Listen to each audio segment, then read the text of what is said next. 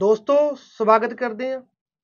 ਹਮੇਸ਼ਾ ਕੋਸ਼ਿਸ਼ ਰਹਿੰਦੀ ਆ ਕਿ ਕੁਛ ਨਾ ਕੁਛ ਨਵਾਂ, ਕੋਈ ਨਵੀਂ ਅਪਡੇਟ ਨਵੀਂ ਪ੍ਰੋਫਾਈਲ ਤੁਹਾਡੇ ਕੋਲ ਲੈ ਕੇ ਆਈਏ। ਉਸ ਦੇ ਰਿਲੇਟਡ ਇਨਫੋਰਮੇਸ਼ਨ ਤੁਹਾਡੇ ਨਾਲ ਸ਼ੇਅਰ ਕਰੀਏ।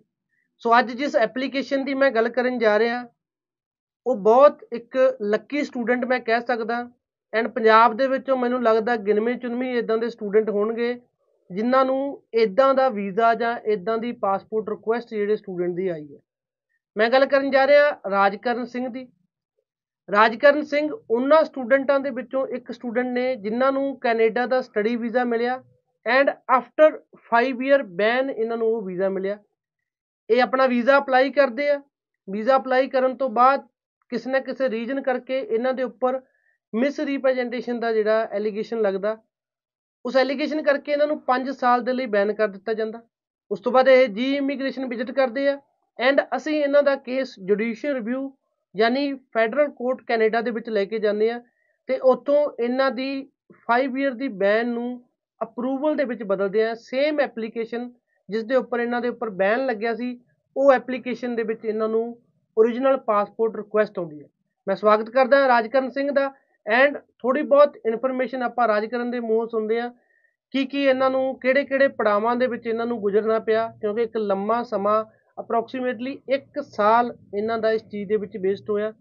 ਫਿਰ ਵੀ ਐਟ ਦਾ ਐਂਡ ਲੱਕੀ ਨੇ ਜਿਹੜਾ ਇਹਨਾਂ ਨੂੰ ਅੱਜ ਇਹਨਾਂ ਦਾ ਕੈਨੇਡਾ ਜਾਣ ਦਾ ਸੁਪਨਾ ਪੂਰਾ ਹੋਇਆ। ਰਾਜਕਰਨ ਸਵਾਗਤ ਕਰਦੇ ਹਾਂ। ਥੈਂਕ ਯੂ ਸਰ ਸਭ ਤੋਂ ਪਹਿਲਾਂ ਰਾਜਕਰਨ ਕੀ ਤੁਹਾਡਾ ਐਜੂਕੇਸ਼ਨ ਬੈਕਗ੍ਰਾਉਂਡ ਕੀ ਹੈ? ਸਰ ਐਕਚੁਅਲੀ ਮੈਂ ਬੈਚਲਰਸ ਕੀਤੀ ਹੋਈ ਹੈ ਮੈਡੀਕਲ ਅਬੇਸ਼। ਤੋਂ ਪਾਸ ਆਊਟ ਸੀਗਾ ਮੈਂ ਹਮ। 2018 ਪਾਸ ਆਊਟ ਸੀਗਾ ਓਕੇ ਉਸ ਤੋਂ ਬਾਅਦ ਉਸ ਤੋਂ ਬਾਅਦ 2 ਸਾਲ ਦਾ ਐਕਸਪੀਰੀਅੰਸ ਸੀ ਵਰਕ ਐਕਸਪੀਰੀਅੰਸ ਸੀਗਾ ਠੀਕ ਹੈ। ਐਂਡ ਆਫਟਰ ਦੈਟ ਕਿ ਮੇਰਾ ਮਨ ਬਣਿਆ ਕਿ ਕੈਨੇਡਾ ਲਈ ਅਪਲਾਈ ਕਰਨਾ ਤੁਹਾਡਾ ਆਇਲਸ ਦਾ ਸਕੋਰ ਰਾਜਕਰਨ ਕੀ ਸੀ ਆਇਲਸ ਮੇਰੀ ਫਰਸਟ ਅਟੈਂਪਟ 'ਚ 7 ਓਵਰਆਲ 7.5 ਸੀਗੇ ਠੀਕ ਪਹਿਲੀ ਵਾਰ ਚ ਕਲੀਅਰ ਹੋ ਗਿਆ ਸੀਗਾ। ਠੀਕ ਹੈ। Overall 7.5 7.5 not less than 6.5 yes ਹਾਂਜੀ। ਬਹੁਤ ਚੰਗਾ ਸਕੋਰ ਸੀਗਾ ਤੁਹਾਡਾ। ਉਸ ਤੋਂ ਬਾਅਦ ਦਾ ਕੀ ਸਫ਼ਰ ਰਾਜਕਰਨ ਤੁਹਾਡਾ ਰਿਹਾ ਕਿੱਥੋਂ ਤੁਸੀਂ ਕਿਹੜੇ ਕਾਲਜ ਦੇ ਵਿੱਚ ਐਂਡ ਕਿੱਥੋਂ ਤੁਸੀਂ ਅਪਲਾਈ ਕੀਤਾ ਸੀ? ਸਰ ਉਸ ਤੋਂ ਬਾਅਦ ਐਕਚੁਅਲੀ ਕਿਸੇ ਦੀ ਐਡਵਾਈਸ ਤੇ ਮੈਂ ਚੰਡੀਗੜ੍ਹ ਗਿਆ ਸੀਗਾ। ਠੀਕ ਹੈ। ਤੇ ਇੱਕ ਵੀਜ਼ਾ ਕੰਸਲਟੈਂਟ ਸੀਗੇ ਉਹਨਾਂ ਕੋਲੋਂ ਮੈਂ ਆਪਦੀ ਵਾਈਲ ਪ੍ਰੋਫਾਈਲ ਡਿਸਕਸ ਕੀਤੀ।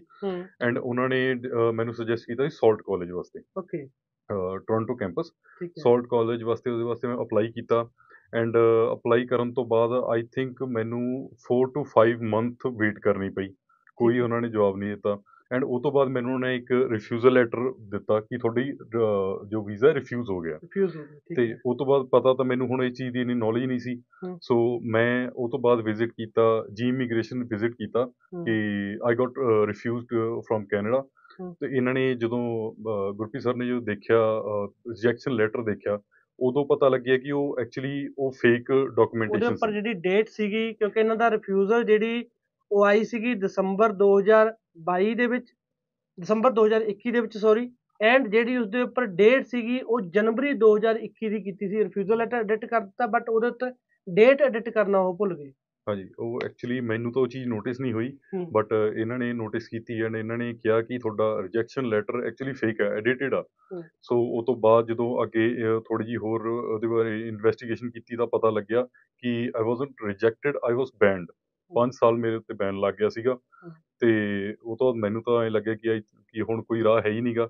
ਬਟ ਗੁਰਪ੍ਰੀਤ ਸਰ ਨੇ ਸੁਜੈਸਟ ਕੀਤਾ ਕਿ ਜੁਡੀਸ਼ੀਅਲ ਰਿਵਿਊ ਇੱਕ ਹੁੰਦੇ ਪਲੇਟਫਾਰਮ ਹੈਗਾ ਜਿੱਥੇ ਆਪਾਂ ਇਸ ਇਸ ਤਰ੍ਹਾਂ ਦੇ ਕੇਸਿਸ ਤੇ ਅ, ਅੱਗੇ ਕੁਝ ਇਹਦਾ ਹੱਲ ਹੋ ਸਕਦਾ। ਕਿਉਂਕਿ ਜਿਹੜਾ ਰਿਫਿਊਜ਼ਲ ਜਾਂ ਜਿਹੜਾ ਮਿਸ ਰਿਪਰੈਜ਼ੈਂਟੇਸ਼ਨ ਰਾਜਕਰਨ ਦੇ ਉੱਪਰ ਲੱਗਿਆ ਸੀ ਉਸ ਦੇ ਵਿੱਚ ਰਾਜਕਰਨ ਦਾ ਕੋਈ ਕਸੂਰ ਨਹੀਂ ਸੀ। ਐਜੂਕੇਸ਼ਨ ਕੰਸਲਟੈਂਟ ਦੀ ਵੀ ਇੱਕ ਛੋਟੀ ਜੀ ਗਲਤੀ ਸੀ ਕੁਝ ਉਹਨਾਂ ਨੇ ਹੋਰ ਕੋਈ ਗਲਤ ਨਹੀਂ ਕੀਤਾ ਸੀਗਾ। ਉਹਨਾਂ ਨੇ ਇੱਕ ਆਫਰ ਕਿਉਂਕਿ ਉਹ ਥਰਡ ਥਾਂ ਦੇ ਉੱਪਰ ਉਹਨਾਂ ਨੇ ਐਪਲੀਕੇਸ਼ਨ ਅਪਲਾਈ ਕੀਤੀ ਸੀ ਉਹਨਾਂ ਨੇ ਕਿਸੇ ਨੂੰ ਹੋਰ ਅੱਗੇ ਐਪਲੀਕੇਸ਼ਨ ਦਿੱਤੀ ਉਹਨਾਂ ਨੇ ਅੱਗੇ ਆਫਰ ਕਿਸੇ ਤੋਂ ਹੋਰ ਲੈ ਕੇ ਦਿੱਤਾ। ਆਫਰ ਲੈਟਰ ਦੇ ਉੱਪਰ ਇੱਕ ਏਜੰਟ ਨੇਮ ਦਾ ਜਿਹੜੀ ਆਪਸ਼ਨ ਹੁੰਦੀ ਹੈ ਐਲਓਏ ਦੇ ਉੱਪਰ, ਉਹ ਕਿਤੇ ਨਾ ਕਿਤੇ ਏਜੰਟ ਨੇਮ ਉਹਨਾਂ ਨੇ ਐਲਓਏ ਦੇ ਉੱਪਰ ਚੱਕ ਦਿੱਤਾ ਗਿਆ। ਹੁਣ ਆਫਰ ਜਦੋਂ ਐਡਿਟ ਕੀਤਾ ਗਿਆ ਤਾਂ ਆਫਰ ਉਹ ਫੇਕ ਹੋ ਜਾਂਦਾ। ਕਾਲਜ ਕਹਿੰਦਾ ਵੀ ਅਗਰ ਤੁਸੀਂ ਆਫਰ ਨੂੰ ਐਡਿਟ ਕਰਦੇ ਹੋ ਤਾਂ ਉਹ ਆਫਰ ਫੇਕ ਹੋ ਜਾਂਦਾ। ਉਸ ਤੋਂ ਬਾਅਦ ਹਾਈ ਕਮਿਸ਼ਨ ਨੇ ਕਾਲਜ ਨੂੰ ਈਮੇਲ ਕੀਤੀ ਵੀ ਸਾਡਾ ਇਦਾਂ ਦਾ ਆਫਰ ਤੁਹਾਡਾ ਸਾਡੇ ਕੋਲ ਆਇਆ ਜਿਸ ਦੇ ਉੱਪਰ ਏਜੰਟ ਨੇਮ ਮਿਸਿੰਗ ਹੈ। ਤਾਂ ਆਬਵੀਅਸਲੀ ਚਾਹੇ ਰਾਜ ਕਰਨ ਦਾ ਆਫਰ ਬਿਲਕੁਲ ਜੈਨੂਨ ਸੀ, ਬਿਲਕੁਲ ਜੈਨੂਨ ਇਹਨਾਂ ਨੇ ਫੀਸ ਪੇ ਕੀਤੀ ਸੀ, ਸਾਰਾ ਕੁਝ ਸਹੀ ਸੀ। ਬਟ ਕਾਲਜ ਨੇ ਅਲਟੀਮੇਟਲੀ ਉਸ ਨੂੰ ਫੇਕ ਵੈਰੀਫਾਈ ਕੀਤਾ ਕਿਉਂਕਿ ਉਹ ਆਫਰ ਐਡਿਟ ਕੀਤਾ ਗਿਆ ਸੀ। ਤੇ ਜਦੋਂ ਕਾਲਜ ਨੇ ਫੇਕ ਵੈਰੀਫਾਈ ਕੀਤਾ ਤਾਂ ਰਾਜਕਰਨ ਨੂੰ ਉਸ ਤੋਂ ਬਾਅਦ 5 ਸਾਲ ਦੇ ਲਈ ਬੈਨ ਲਗਾ ਦਿੱਤਾ ਗਿਆ। ਕੁਝ ਕੁ ਡਾਕੂਮੈਂਟ ਇਹਨਾਂ ਦੀ ਐਪਲੀਕੇਸ਼ਨ ਦੇ ਮੇਰੇ ਕੋਲ ਨੇ। ਸਭ ਤੋਂ ਪਹਿਲਾਂ ਇਹਨਾਂ ਦੀ ਸਬਮਿਸ਼ਨ ਕਨਫਰਮੇਸ਼ਨ ਹੈ। 2 ਸਤੰਬਰ 2021 ਨੂੰ ਇਹਨਾਂ ਦਾ ਕੇਸ ਅਪਲਾਈ ਕੀਤਾ ਸੀ ਜਨਵਰੀ 2022 ਵਾਸਤੇ। ਉਸ ਤੋਂ ਬਾਅਦ ਸਤੰਬਰ 2 ਨੂੰ ਜਦੋਂ ਇਹਨਾਂ ਦੀ ਐਪਲੀਕੇਸ਼ਨ ਜਾਂਦੀ ਹੈ 17 ਨਵੰਬਰ 2021 ਨੂੰ ਇਹਨਾਂ ਨੂੰ ਪ੍ਰੋਸੀਜਰਲ ਫੇਅਰਨੈਸ ਦਾ ਜਿਹੜਾ ਲੈਟਰ ਆਉਂਦਾ, ਜਿਸ ਦੇ ਵਿੱਚ ਹਾਈ ਕਮਿਸ਼ਨ ਨੇ ਇਹਨਾਂ ਨੂੰ 10 ਦਿਨ ਦਾ ਟਾਈਮ ਦਿੱਤਾ ਸੀਗਾ। ਉਹਨਾਂ ਨੇ ਕਿਹਾ ਸੀ ਵੀ ਇਹਨਾਂ ਦਾ ਜਿਹੜਾ ਆਫਰ ਲੈਟਰ ਹੈ, ਉਹ ਫੇਕ ਹੈ, ਸਾਨੂੰ ਸ਼ੱਕ ਹੈ। ਤੁਸੀਂ 10 ਦਿਨ ਦੇ ਵਿੱਚ ਵਿੱਚ ਆਪਣੇ ਜਿਹੜਾ ਸਬੂਤ ਦਿਓ। ਉਦੋਂ ਵੀ ਉਹਨਾਂ ਨੇ ਰਾਜਕਰਨ ਨੂੰ ਇਸ ਦੇ ਬਾਰੇ ਇਨਫੋਰਮ ਨਹੀਂ ਕੀਤਾ। ਆਪਣੇ ਕੋਲੋਂ ਹੀ ਉਸਦੀ ਇੱਕ ਐਕਸਪਲੇਨੇਸ਼ਨ ਬਣਾ ਕੇ ਜਿਹੜੀ ਹਾਈ ਕਮਿਸ਼ਨ ਨੂੰ ਅਪਡੇਟ ਕਰ ਦਿੱਤੀ। ਬਟ ਉਹ ਐਕਸਪਲੇਨੇਸ਼ਨ ਜਿਹੜੀ ਉਹਨਾਂ ਨੇ ਦਿੱਤੀ ਸੀ ਉਹ ਕਾਫੀ ਨਹੀਂ ਸੀ। ਸੋ ਉਸ ਦੀ ਬਦੌਲਤ 16 ਦਸੰਬਰ ਨੂੰ ਇਹਨਾਂ ਨੂੰ ਬੈਨ ਕਰ ਦਿੱਤਾ ਗਿਆ, ਇਹਨਾਂ ਦਾ ਰਿਫਿਊਜ਼ਲ ਲੈਟਰ ਜਿਹੜਾ ਇਹ ਆਉਂਦਾ ਜਿਸ ਦੇ ਉੱਪਰ ਇਹਨਾਂ ਦਾ ਹੈ ਵੀ ਤੁਸੀਂ ਇਸ ਰਿਫਿਊਜ਼ਲ ਲੈਟਰ ਤੋਂ ਨੈਕਸਟ 5 ਇਅਰ ਦੇ ਲਈ ਜਿਹੜਾ ਉਹ ਬੈਨ ਹੋ। ਉਸ ਤੋਂ ਬਾਅਦ ਜਦੋਂ ਇਹ ਸਾਡੇ ਕੋਲ ਆਇਆ, ਕਿਉਂਕਿ ਰਿਫਿਊਜ਼ਲ ਤੋਂ ਬਾਅਦ 60 ਦਿਨ ਹੁੰਦੇ ਆ ਆਪਣੇ ਕੋਲ 60 ਦਿਨ ਦੇ ਵਿੱਚ ਵਿੱਚ ਅਗਰ ਬੱਚਾ ਚਾਹਵੇ ਤਾਂ ਉਹ ਫੈਡਰਲ ਕੋਰਟ ਕੈਨੇਡਾ ਦੇ ਵਿੱਚ ਅਪਲਾਈ ਕਰ ਸਕਦਾ ਜੁਡੀਸ਼ੀਅਲ ਰਿਵਿਊ ਦੇ ਲਈ ਅਪਲਾਈ ਕਰ ਸਕਦਾ। ਆਪਾਂ ਕੋਰਟ ਦਾ ਰਿਵਿਊ ਲੈ ਸਕਦੇ ਹਾਂ ਉਸ ਐਪਲੀਕੇਸ਼ਨ ਦੇ ਵਿੱਚੋਂ ਵੀ। ਸੋ ਐਂਡ ਸੋ ਸਾਡੀ ਐਪਲੀਕੇਸ਼ਨ ਦੇ ਉੱਪਰ ਹੈਪਨਿੰਗ ਹੋਈ ਬਟ ਮੈਂ ਇਸ ਦੇ ਬਾਰੇ ਅਵੇਅਰ ਨਹੀਂ ਸੀ, ਮੈਨੂੰ ਨਹੀਂ ਪਤਾ ਸੀ। ਤਾਂ ਕਰਕੇ ਮੈਨੂੰ ਉਸ ਦੇ ਵਿੱਚ ਜਿਹੜਾ ਆਪਾਂ ਕਹਿ ਸਕਦੇ ਹਾਂ ਜਸਟਿਸ ਦਿੱਤਾ ਜਾਵੇ। ਸੋ ਉਸ ਤੋਂ ਬਾਅਦ ਜਦੋਂ ਕੋਰਟ ਦੇ ਵਿੱਚ ਇਹਨਾਂ ਦੀ ਐਪਲੀਕੇਸ਼ਨ ਗਈ, ਜੂਨ 14 ਨੂੰ ਇਹਨਾਂ ਨੂੰ ਸੈਟਲਮੈਂਟ ਆਉਂਦੀ ਹੈ। ਸੈਟਲਮੈਂਟ ਦੇ ਵਿੱਚ ਹਾਈ ਕਮਿਸ਼ਨ ਕੀ ਆਫਰ ਕਰਦੀ ਹੈ? ਵੀ ਅਸੀਂ ਤੁਹਾਡੀ ਸੇਮ ਐਪਲੀਕੇਸ਼ਨ ਜੋ ਬੈਨ ਕੀਤੀ ਗਈ ਹੈ, ਜੋ ਕੋਈ ਹੁਣ ਕਲੋਜ਼ ਹੋ ਚੁੱਕੀ ਸੀ, ਅਸੀਂ ਉਸ ਨੂੰ ਦੁਬਾਰਾ ਓਪਨ ਕਰਾਂਗੇ। ਇੱਕ ਡਿਫਰੈਂਟ ਆਫੀਸਰ ਤੁਹਾਡਾ ਕੇਸ ਦੇਖੇਗਾ ਉਸ ਦੇ ਲਈ ਤੁਹਾਨੂੰ ਅਪਡੇਟਡ ਡਾਕੂਮੈਂਟੇਸ਼ਨ ਦੇਣੀ ਪੈਣਗੀ। ਜਦੋਂ 14 ਜੂਨ ਨੂੰ ਇਹਨਾਂ ਨੂੰ ਸੈਟਲਮੈਂਟ ਆਉਂਦੀ ਹੈ ਇਦਾਂ ਦੀ ਜਿਹੜੀ ਸੈਟਲਮੈਂਟ ਲੈਟਰ ਇਸ ਨੂੰ ਕਿਹਾ ਜਾਂਦਾ, ਜੋ ਆਪਾਂ ਕਹਿ ਸਕਦੇ ਹਾਂ ਫੈਡਰਲ ਕੋਰਟ ਵੱਲੋਂ ਪ੍ਰੋਵਾਈਡ ਕੀਤਾ ਜਾਂਦਾ ਦੈਨ ਉਸ ਤੋਂ ਬਾਅਦ 29 ਜੁਲਾਈ ਨੂੰ ਅਪਰੋਕਸੀਮੇਟਲੀ ਡੇਢ ਮਹੀਨੇ ਬਾਅਦ ਇਹਨਾਂ ਦੀ ਐਪਲੀਕੇਸ਼ਨ ਜੋ ਬੈਨ ਹੋ ਚੁੱਕੀ ਹੈ, ਉਹ ਦੁਬਾਰਾ ਓਪਨ ਹੁੰਦੀ ਹੈ। ਦੁਬਾਰਾ ਓਪਨ ਹੋਣ ਤੋਂ ਬਾਅਦ ਉਹਨਾਂ ਨੇ ਐਡੀਸ਼ਨਲ ਡਾਕੂਮੈਂਟ ਉਸ ਦੇ ਉੱਪਰ ਜਿਹੜੇ ਮੰਗੇ ਜਾਂਦੇ ਆ। ਉਦੋਂ ਰਾਜਕਰਨ ਨੂੰ ਉਸ ਆਫਰ ਦੇ ਉਸ ਕਾਲਜ ਦੇ ਵਿੱਚੋਂ ਰਿਫੰਡ ਜਿਹੜਾ ਉਹਨਾਂ ਨੇ ਅਪਲਾਈ ਕਰ ਚੁੱਕੇ ਸੀ। ਕਿਉਂਕਿ ਕਾਲਜ ਜੋ ਡੈਫਰ ਨਹੀਂ ਪ੍ਰੋਵਾਈਡ ਕਰਵਾ ਰਿਹਾ ਸੀ, ਤਾਂ ਅਸੀਂ ਡਿਫਰੈਂਟ ਕਾਲਜ ਦੇ ਵਿੱਚ ਇਹਨਾਂ ਦਾ ਆਫਰ ਅਪਲਾਈ ਕੀਤਾ। ਰੈਡ ਰਿਵਰ ਕਾਲਜ ਬਿਨੀਪੈਗ ਇਹਨਾਂ ਨੂੰ ਅਸੀਂ ਲੈ ਕੇ ਦਿੱਤਾ।